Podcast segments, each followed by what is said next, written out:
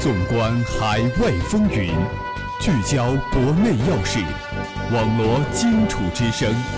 这里是武昌理工学院广播台新闻动态。各位听众朋友们，大家中午好！这里是梅南之声广播台，在每天中午为您准时带来的新闻动态栏目。我是主持人侯苗，我是主持人赵成龙。历史上的今天，二零零五年五月九日，世界反法西斯战争胜利六十周年。接下来进入今天的新闻三百秒。新闻三百秒，快速听世界。纪念马克思诞辰二百周年，习近平讲话令青年学子备受鼓舞。科学规划高铁设站，让民众出行更便利。南京至长江出海口十二点五米深水航道全线贯通。国务院印发关于推行终身职业技能培训制度的意见。欧洲批准基因编辑技术治疗地中海贫血。农村公路建设不得拖欠工程款、工资、拆迁款。田坎上的企业家借力乡村旅游代富一方。十八省 GDP 增速跑赢全国，第一季度国民经济开门红。南苏丹第一副总统宣布解散其领导的反对派政党。索马里发生路边炸弹袭击事件，致八名肯尼亚士兵死亡。热点聚焦，聚焦热点。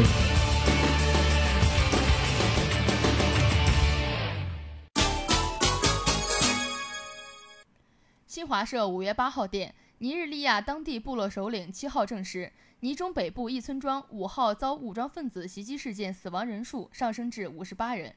比尔宁瓜里地区遭袭村庄的部落首领白鲁七号说，当地安全人员已经找到五十八具受害者遗体，但仍有多人失踪。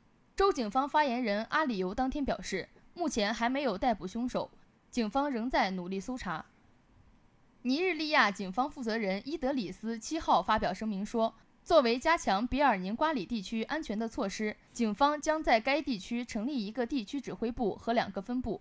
五号下午，数十名不明身份武装分子驾驶摩托车闯入比尔宁瓜里地区一村庄，随后向人群开枪射击，造成多人伤亡。袭击者还放火焚烧多处房屋，遇袭村庄约有三千名居民。该州州长卢法伊六号发表声明说。今后将有一支部队长期驻扎在该地区，以防范此类袭击事件再次发生。接下来，让我们把目光转向国内。新华社北京五月七号电：中国共产主义青年团自诞生之日起，就把马克思主义写在了自己的旗帜上。贺军科说，团组织要强化先进性锻造，努力建设一支思想纯洁、信仰坚定的共青团员队伍。自觉用习近平新时代中国特色社会主义思想武装头脑，更为坚定而纯粹地信仰马克思主义，不负共青团员的光荣称号，做到学思用贯通、知信行统一，真正成为习近平新时代中国特色社会主义思想的忠实信仰者、自觉践行者、坚定捍卫者。座谈会上，天津市团委副书记王凤、南京大学团委书记索文斌。福建省南安市团委书记王胜兰分别介绍了本地区、本单位传播学习马克思主义理论、培养青年马克思主义者的经验做法。各领域团员青年代表做专题发言。清华大学土木工程专业在读博士曹峰泽表示，作为推动社会进步的生力军，青年要勇于做开创者和践行者，在网上积极传播科学理论和主流思想，不断创新马克思主义传播的时效性和时代感。北京大学马克思主义学院学生樊静荣在发言中表示，当自己用一个月时间逐字研读《歌德纲领》批判后，真切感受到了与真理同行、与千年第一思想家对话的快乐。这是一种求真学问的快乐，是品尝到真理的味道非常甜的快乐。接下来，让我们把目光转向校园。中南在线五月八号消息。以评促建，以评促改，以评促管，评建结合，重在建设。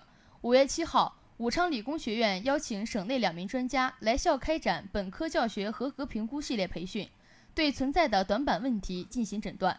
当日上午，专家进行了专题培训，从评估指标的基本内涵、合格评估的工作模式，以评促建的方法路径等方面，对合格评估方案进行了深入浅出的解析，梳理了合格评估的基本理念和基本目的，指出合格评估中应提升学校的定位和发展规划，在评鉴工作中要注意突出特点，抓住重点，打造亮点。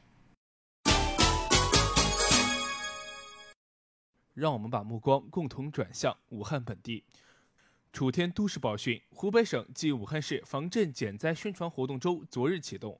记者从武汉市民防办了解到，投资七百万元的武汉市地震烈度速报网今年将全面建成。建成后，可以在五分钟内定位地震时间、地点、烈度，十分钟内报送。近年来，武汉市加强了地震监测台站建设。目前，全市共建有四个测震台、八个前兆观测台、三十八个强震台、四十余个余观观测点，并建有市区两级地震监测中心，对武汉市行政区域地震监测能力达到一点五级。节目的最后，让我们来共同关注武汉市今明两天的天气情况。今天是五月九号，周三，白天到夜间最高温度二十七度，最低温度十六度，一。明天是五月十号，周四。白天到夜间最高温度二十六度，最低温度十七度，多云。如果你想了解我们节目的更多内容，请关注梅南之声广播台官方微信微博，互动群号是幺零八六二二六零五幺零八六二二六零五。以上就是本次节目的全部内容。主持人侯苗苗、赵成龙，感谢大家收听，我们下期节目再见。